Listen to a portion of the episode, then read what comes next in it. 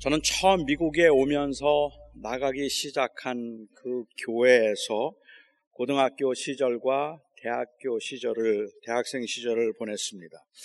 문제가 끊이지 않았던 전형적인 이민교회였지만 저는 그 교회에서 학창 시절을 보내고 주일학교 교사를 했고 학생회 회장을 하고 청년회 회장을 하면서 참 정이 많이 들었던 교회였습니다.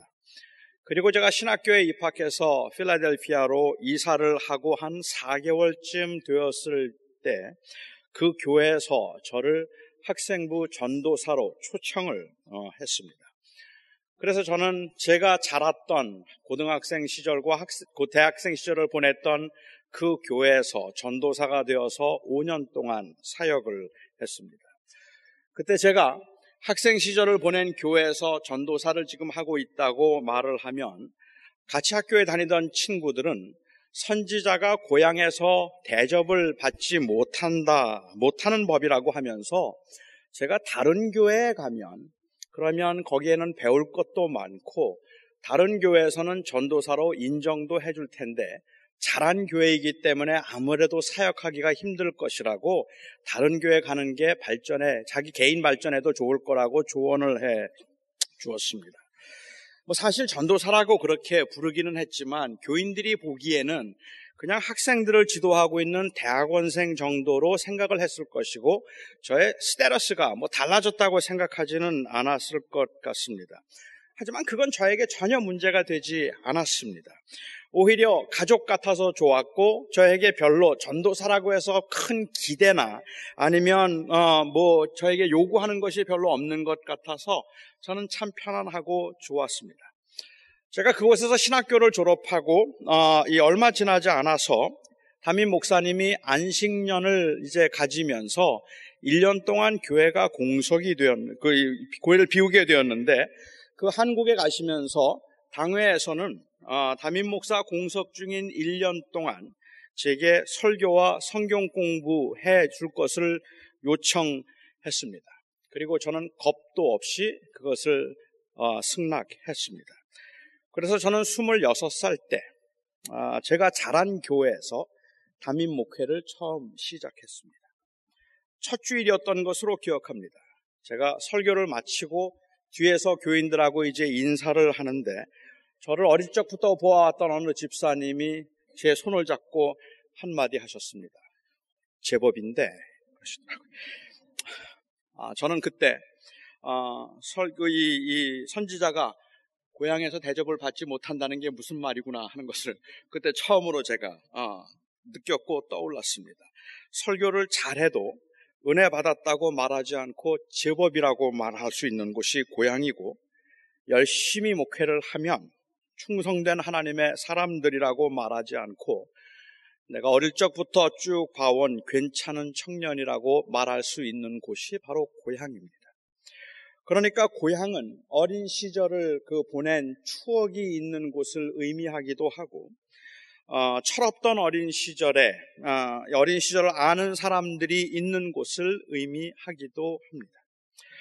어떤 사람이 유명한 정치인이나 법조인 혹은 뭐 연예인이 되면 그가 자란 마을 사람들은 그것이 유익이 될 수도 있고 자랑거리가 될 수 있겠다 싶어서 현수막까지 걸어놓고 축하를 하고 잔치를 벌이게 됩니다.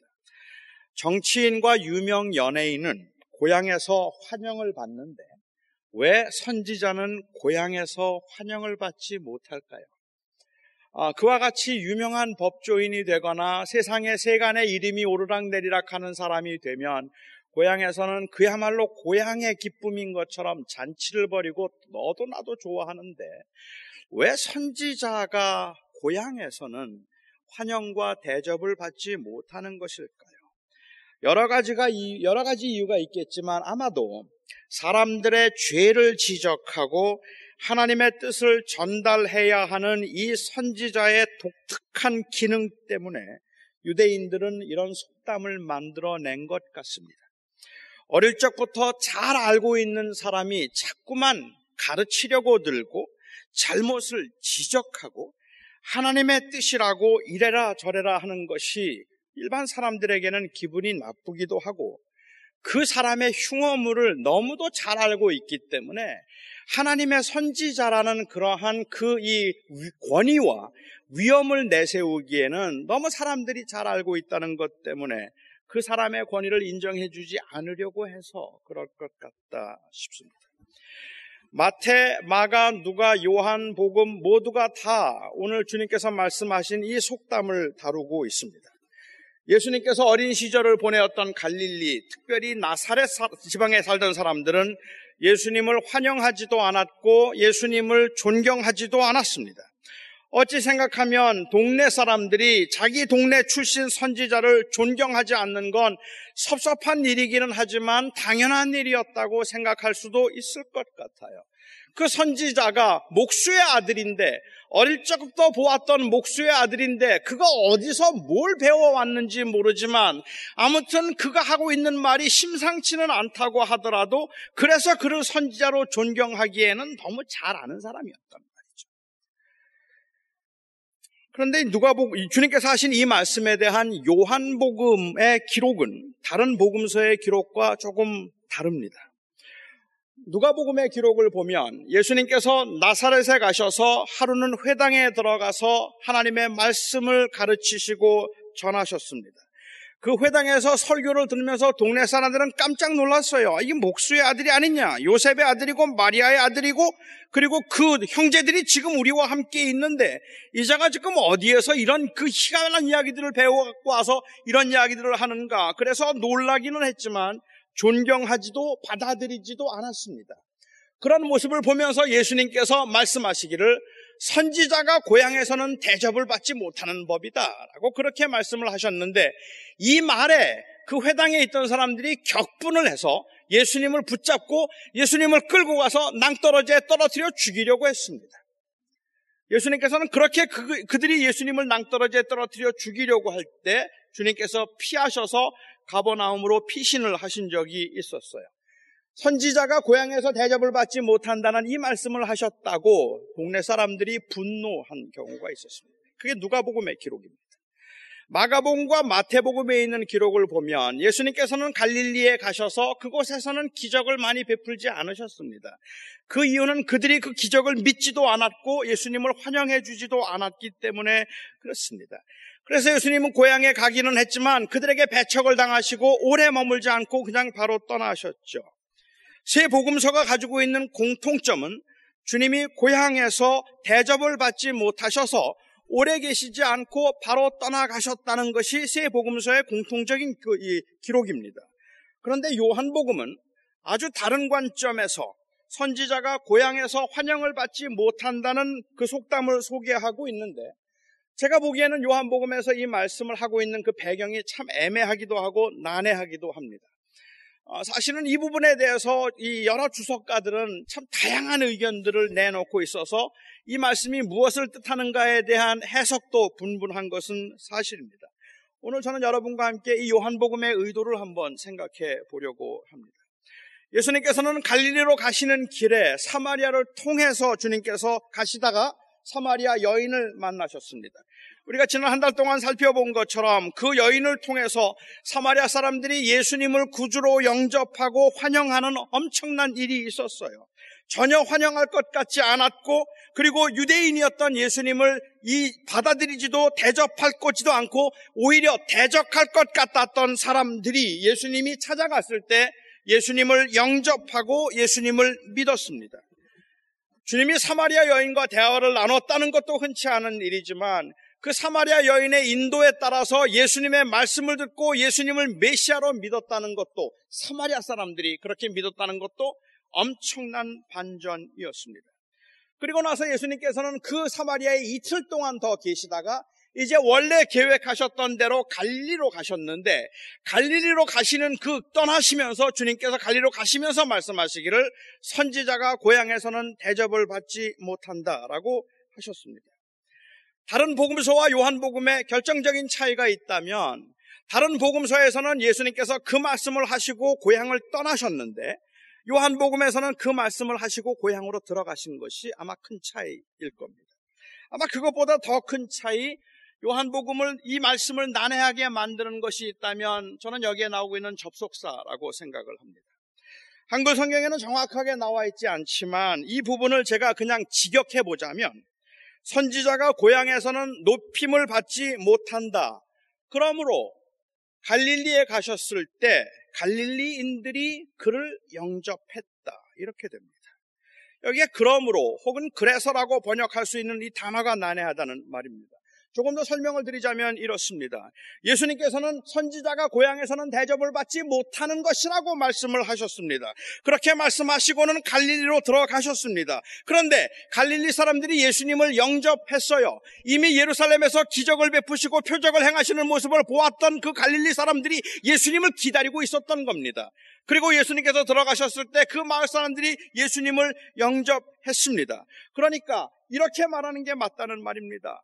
예수님께서는 선지자가 고향에서는 대접을 받지 못한다고 말씀하셨다. 그러나 예수가 갈릴리에 가셨을 때 사람들이 예수님을 영접했다. 예수님의 예상이 빗나간 겁니다. 예수님이 가지고 있던 그 편견이 틀렸던 것입니다. 고향에서는 선지자가 대접을 받지 못한다고 그렇게 말씀하셨던 예수님의 편견이 잘못된 겁니다. 고향 사람들은 예수님을 영접했습니다. 많은 갈릴리 사람들은 예수님께서 행하신 예수님의 그 표적을 보았고 예수님을 기다리고 있었던 것입니다. 예수님을 그리고 영접했어요. 그리들이 예수님을 영접하고 믿은 것이 예수 예루살렘에서 행하신 그 기적 때문이라서 그들의 믿음에 문제가 있다면 몰라도 예수님이 예상했던 것과는 반대로 갈릴리 사람들은 예수님을 환영해 주었습니다. 그러니까 주님의 예상이 틀린 겁니다. 주님의 기대가 틀린 겁니다. 세 복음서가 기록하는 대로 사역 초기에는 예수님을 고향 사람들이 영접하지 않았겠지 않았지만 말 그래서 나중에도 영접하지 않을 것이라고 생각했다면 그거는 편견입니다. 안 믿을 것 같고 무정할 것 같지만 그런 선입관을 가지고 사람들을 대하면 안 되는 겁니다. 고향 사람들은 영접하지 않을 것이라는 이 선입관 때문에 만일 예수님이 고향을 가지 않았더라면 그 고향에 있는 영혼들은 어찌 되겠습니까? 저는 여기에 요한이 말하려고 하는 이 접속사의 역설이 있다고 저는 생각했습니다. 요한은 이렇게 기록합니다. 예수님은 선지자가 고향에서는 대접을 받지 못한다고 하셨다. 그러므로 그래서 갈릴리에 가셨을 때 사람들이 예수를 영접했다. 그러니까 고향에서 선지자가 대접을 받지 못한다는 것은 예수님의 선입관이 아니라 일반 사람들의 선입관이라는 말입니다. 사람들은 고향에서는 선지자가 대접을 받지 못한다고들 말합니다.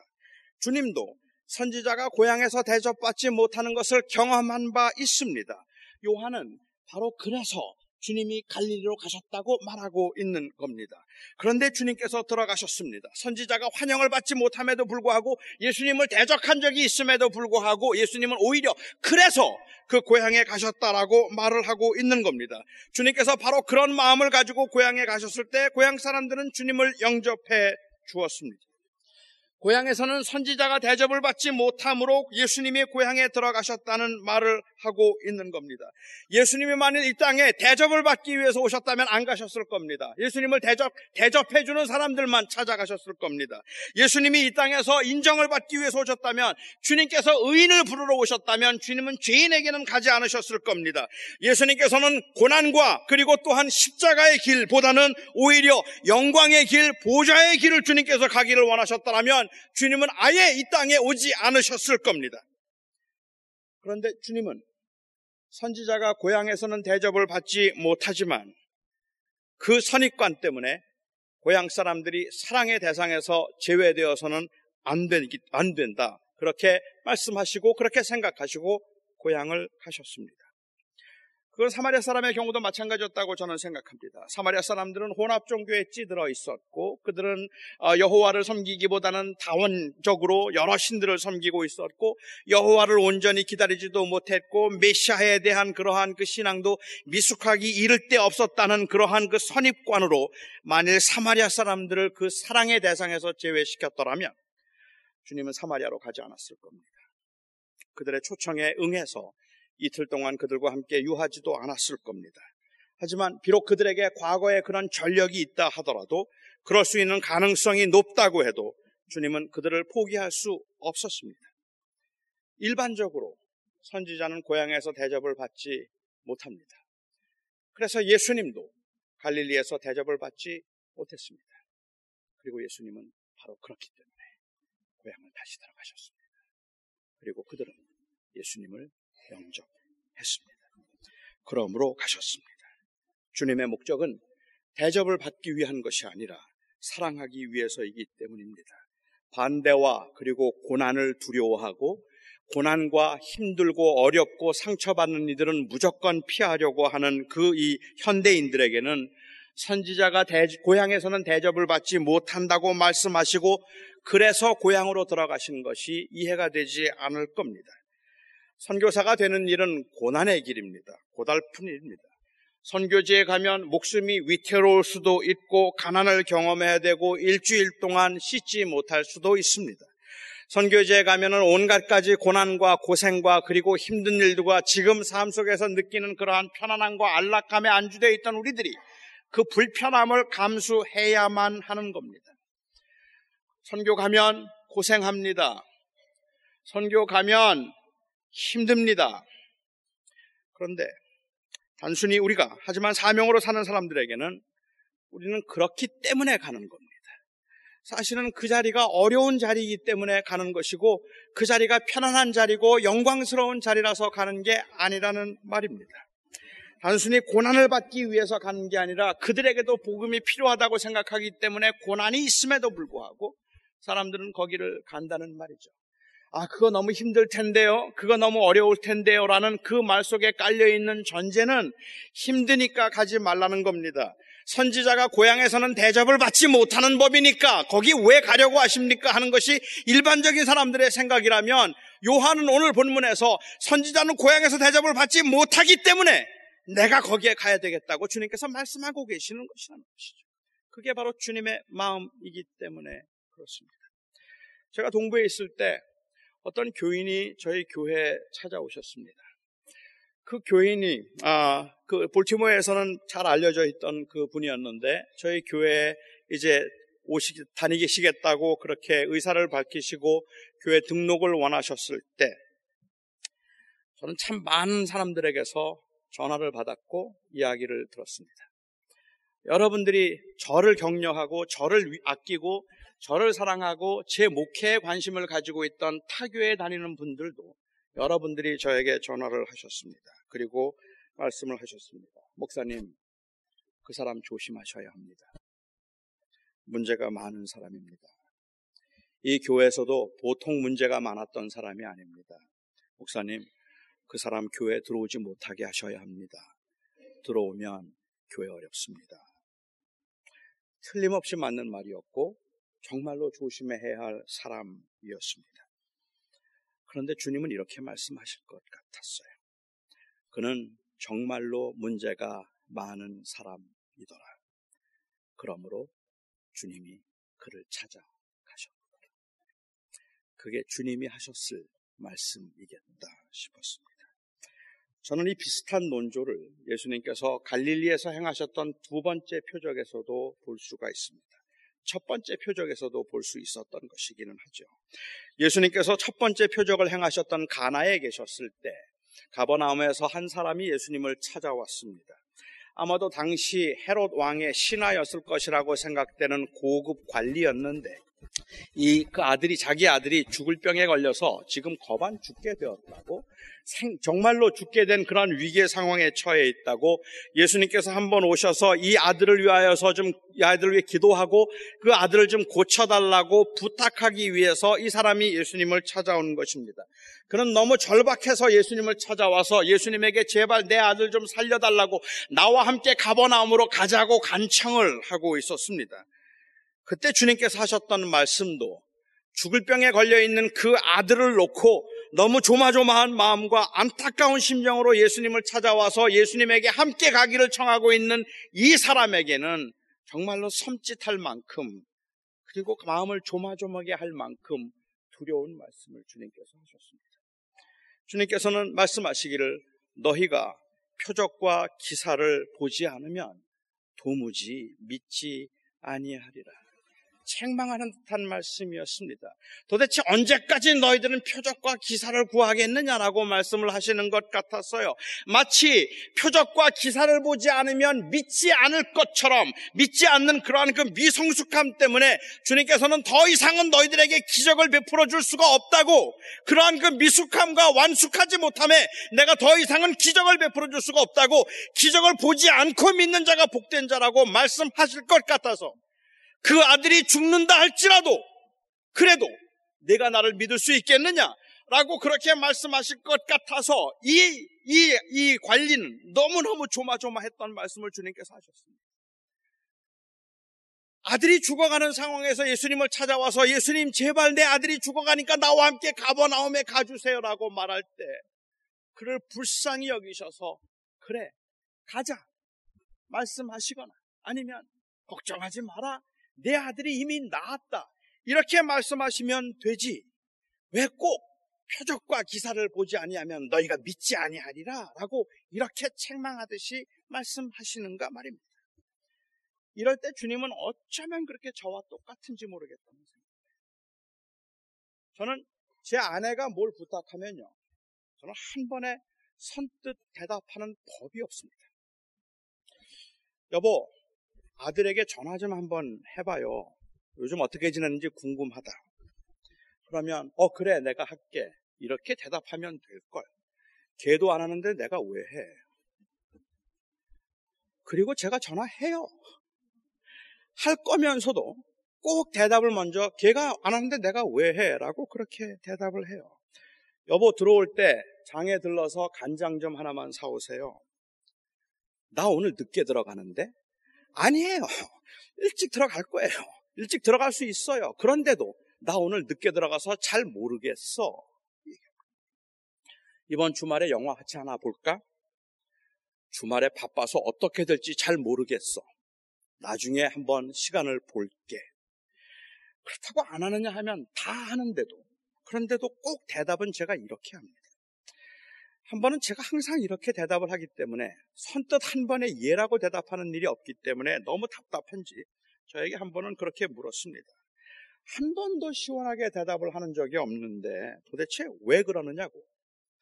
한 번에 그러겠다고 대답하면 어디가 덧나느냐고 그래요. 그래서 제가 그때 대답했습니다. 그럼 덧나지. 제 경우에는 좋게 말하면 장난기고 나쁘게 말하면 그 남의 우라통을 터지게 만드는 그 그래야 속이 시원한 심통입니다. 그렇게 어깃장을 놓고 한 번에 대답하지 않고 두 번, 세 번 약을 올려서 그래서 나중에 해주기는 하지만 약을 올리다가 대답하는 제 모습이 여러분들이 보시기에는 너무 귀엽잖아요. 그렇지만 여러분들이 보기에는 이런 모습이 귀여워 보이지만 제 안에는 속이 터집니다. 정말 힘들 겁니다. 예수님이 이렇게 귀여운 분이셨나요? 어, 예수님이 이렇게 장난을 하시는 건가요? 아니면 그냥 심통이 있으셔서 이렇게 한 번은 꼭 다른 어, 어깃장을 놓았다가 주님께서 대답을 하시는 걸까요? 가난에서 첫 번째 기적을 베푸셨을 때에도 그랬잖아요. 포도주가 떨어졌다고 했을 때 그냥 물을 포도주로 만들어 주실 거면서 어머니에게 대답하기는 내가 그게 무슨 상관이 있습니까? 라고 대답을 하잖아요.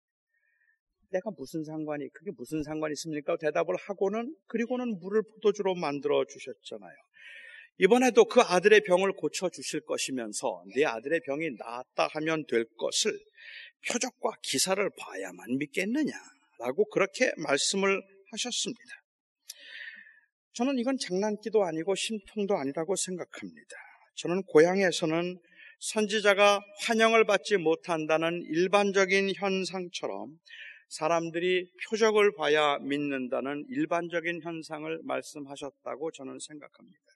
그게 보편적인 반응입니다. 그게 불신과 그리고 어, 이, 이 이기심과 그리고 자기중심적인 사람들이 보일 수밖에 없는 반응입니다. 사람들은 표적을 봐야 믿습니다. 표적을 봐도 믿으려고 하지 않습니다. 그런 모습이 주님은 안타까우셨을 겁니다. 아니 괘씸했을런지도 모릅니다. 그러나 아들이 죽어가는 절박한 상황에서 왕의 신하는 내가 표적을 보지 않으면 믿지 아니하겠구나라고 이야기할 때 왕의 신하는 거기에 대해서 아무 반응도 보이지 않아요. 그냥 한마디만 합니다. 내 아들이 죽어갑니다. 살려주세요. 내 아들 좀 살려주세요. 그리고 주님께서 말씀하셨습니다. 내 아들이 살아있다. 살아날 것이라는 의미도 있고 이제 살아났다는 의미도 있습니다. 저는 여기에서도 우리를 향한 주님의 마음을 느낄 수 있습니다. 선지자가 고향에서 대접을 받지 못하는 것이 통례이지만 그들을 불쌍히 여기셔서 그 고향으로 주님이 가신 것처럼 표적을 보아야 믿는 것이 연약한 인간이지만 주님은 그들이 불쌍해서 거절할 수 없었고 그들의 병을 고쳐 주셨습니다. 그건 첫 번째 가나 표적에서도 마찬가지였지요. 표적을 보지 못하면 도무지 믿지 못함이 그것이 인간의 불완전함이지만 이 불완전한 인간이 경험하고 있는 고통과 그리고 그 불안을 주님께서는 아셨습니다. 그리고 불쌍히 여기셨습니다. 그래서 기적을 행하셨습니다. 그리고 십자가의 길을 가셨습니다. 주님이 이 땅에 오신 이유는 바로 그러므로입니다. 선지자를 환영하지 않는 그 고향이기 때문에 주님은 가셔야 했고 당장 아들의 그 목숨을 살리는 것만이 절박했던 그 사람이지만 그 아들로 인하여서 너무 불쌍해하고 괴로워하고 힘들어하고 있는 그가 너무 안 되어서 주님은 그를 고쳐 주셔야 했습니다. 그리고 주님은 죽을 수밖에 없는 이 죄인이므로 우리가 그 죄인이므로 우리를 사랑하기 위해서 이 땅에 오셨습니다. 우리는 힘든 게 있으면 피하고 싶어집니다. 나를 인정해 주지 않고 상처가 많은 사람들은 우리는 멀리 하고 싶습니다. 그런데 우리 주님은 오히려 그래서 다가가십니다. 1장에서 요한이 증언한 대로 세상은 그로 말미암아 지음을 받았으되 세상이 그를 알지 못하였습니다. 심판의 대상입니다. 그가 자기 땅에 오매 자기 백성이 그를 영접하지 아니하였습니다. 마치 선지자를 고향에서 영접하지 않는 것처럼 하나님의 아들이 이 땅에 오셨지만 죄인된 인간들은 그 예수를 영접하지 않았습니다. 그런데도 주님은 세상에 오셨고 자기를 영접하는 자에게 하나님의 자녀가 되는 권세를 주셨습니다. 우리는 죄인이라서 사람들을 죄인들을 멀리하지만 예수님은 죄인이라서 다가오신 것입니다. 그리고 말씀하십니다. 건강한 사람은 의원이 필요 없지만 그 병든 자에게는 필요하니 내가 죄인을 부르러 왔다고 주님께서 말씀하십니다. 우리는 이 그러므로 해 역설적인 사랑을 입은 자들입니다. 죄인이라서 불완전해서 주님께서 오셨습니다. 사람들은 말합니다. 하나님이 주인이신데 왜 이렇게 고난이 끊이지 않는지 모르겠다고 말합니다. 하나님께서 사랑이시라면 왜 내 가족들에게 이런 어려움을 주시는지 모르겠다고 말하고 하나님께서 정말로 살아계시고 하나님이 내 인생을 지키신다면 그런데 왜 하나님께서는 나에게 이렇게 힘든 시간들을 주시는지 잘 모르겠다고 그렇게 이야기를 합니다. 아니 또 어떤 사람들은 이렇게 말합니다. 내가 하나님을 사랑한다고 말하지만 내 모습을 보면 나는 매일 똑같은 죄를 반복하고 같은 죄를 반복하고 같은 곳에 넘어져 있고 언제나 발전도 성장도 하지 못하고 늘 그곳에서 늘 그렇게 헤매고 있는 불쌍하기 이를 데 없는 한심하기 이를 데 없는 죄인이라서 내가 예수를 믿고 하나님을 믿는다는 게 도대체 무슨 의미가 있는지 모르겠다고 말할 만큼 그 죄에 빠져 있을 그때 주님께서는 바로 그래서 오셨다고 말씀하신다. 우리가 죄인이라서 주님께서 오셨고 우리가 그렇게 그 고난과 고통 가운데서 절망하고 신음하고 아무것도 할 수 없기 때문에 주님께서 오셨단 말입니다. 그리고 주님께서 우리를 사랑하셔서 십자가의 길을 가셨습니다. 죽음이 너무 참혹해서 그 저주가 너무 엄청나서 우리의 현실이 너무 절망적이라서 주님이 오셨습니다. 그리고 주님께서 이 십자가의 길을 가셨습니다. 우리는 그래서 그러므로의 역설적인 사랑을 입은 자들입니다. 죄인이라서 버리는 것이 아니라 죄인이라서 찾아가십니다. 약자라서 무시하는 것이 아니라 약자라서 주님께서는 더 다가가십니다. 요한은 죄인을 구하러 오셔서 연약함에도 믿게 하시고 끝까지 동행하실 이 놀라운 사랑을 말하고 싶어서 요한은 예수님께서 고향에서는 대접을 받지 못한다 말씀하셨으나 고향에서는 대접을 받지 못함으로 갈릴리에 가심에 그곳에 있는 사람들이 주를 영접했더라 하고 아마도 여기 계신 분들 중에도 우리의 모습을 보면 자꾸만 위축이 되고 하나님을 그냥 하나님이 나 같은 사람은 사랑하지 않을 것 같은 그러한 생각을 하는 분들도 계실지 모릅니다. 우리 인간들이 얼마나 약하고 얼마나 악한지, 얼마나 이기적인지 우리 스스로가 너무도 잘 알아요. 하나님 섬기면서 살겠다고 말하지만 고난 중에 있을 때는 하나님 아니면 안 된다고 부르짖고 매달리지만 그러다가도 문제가 조금 해결되는 것 같거나 여유가 생기면 또 하나님 없이 내 멋대로 살아가는 그 모습들 이런 모습들을 두 번, 세 번 반복하고 나면 스스로가 위축이 되어서 하나님도 나 같은 죄인은 사랑하지 않을 것 같은 그러한 생각을 할 때가 있습니다. 그런데 오늘 주님께서 하시는 말씀은 하나님께서는 우리가 죄인임으로 찾아오셨다고 말하고 있는 겁니다. 하나님, 왜 내 인생에 이렇게 힘든 일들이 많습니까? 하나님이 나를 사랑하신다면서 왜 나에게는 이렇게 고난과 고통의 연속이란 말입니까? 그렇게 탄식하고 절규하고 있는 어떤 분들에게 주님은 내가 그래서 너를 위해서 죽었다. 말씀하고 계신 겁니다. 이것이 바로 그러므로의 사랑입니다. 우리는 우리는 이 땅에 사는 동안에 그 예수 그리스도의 그 놀라운 그 이 그러므로의 은혜 때문에 죄인이기 때문에 사랑하시고 그리고 연약한 자이기 때문에 표적을 보지 않으면 믿을 수 없는 자이기 때문에 우리의 곁을 떠나지 아니하시고 우리를 지키시는 그 사랑을 입은 자들입니다. 저는 그 사랑을 입은 자로서 또한 이 땅에 사는 동안에 마땅히 그 그리스도의 은혜를 입은 교회답게 우리는 우리의 삶에서도 이것을 실천할 필요가 있겠다는 생각도 합니다. 사랑하는 성도 여러분, 세상 사람들이 버린 사람을 교회도 버리면 안 됩니다. 세상 사람들은 그 사람은 안 돼요라고 말해요. 우리는 그 사람이 안 되는 걸 알아요. 우리도 알아요. 그런데 우리는 그 사람이 안 되는 사람이기 때문에 가요. 그게 사랑입니다. 그게 주님께서 보여주신 사랑입니다. 그 사람이요? 아니요. 나는 그 사람이 그 내게 준 상처를 생각하면 나는 그 사람하고는 눈도 마주치고 싶지 않아요. 맞아요. 그 사람은 정말 많은 사람들에게 상처를 주는 사람이에요. 그런데 그래서 내가 안 볼 것이 아니라 그래서 봐야 그게 바로 사랑입니다. 주님께서 우리들에게 행하셨던 그 놀라운 은혜가 바로 이 그러므로 영접하지 않으므로 환영하지 않으므로 주님이 찾아가신 사랑입니다. 기도하겠습니다.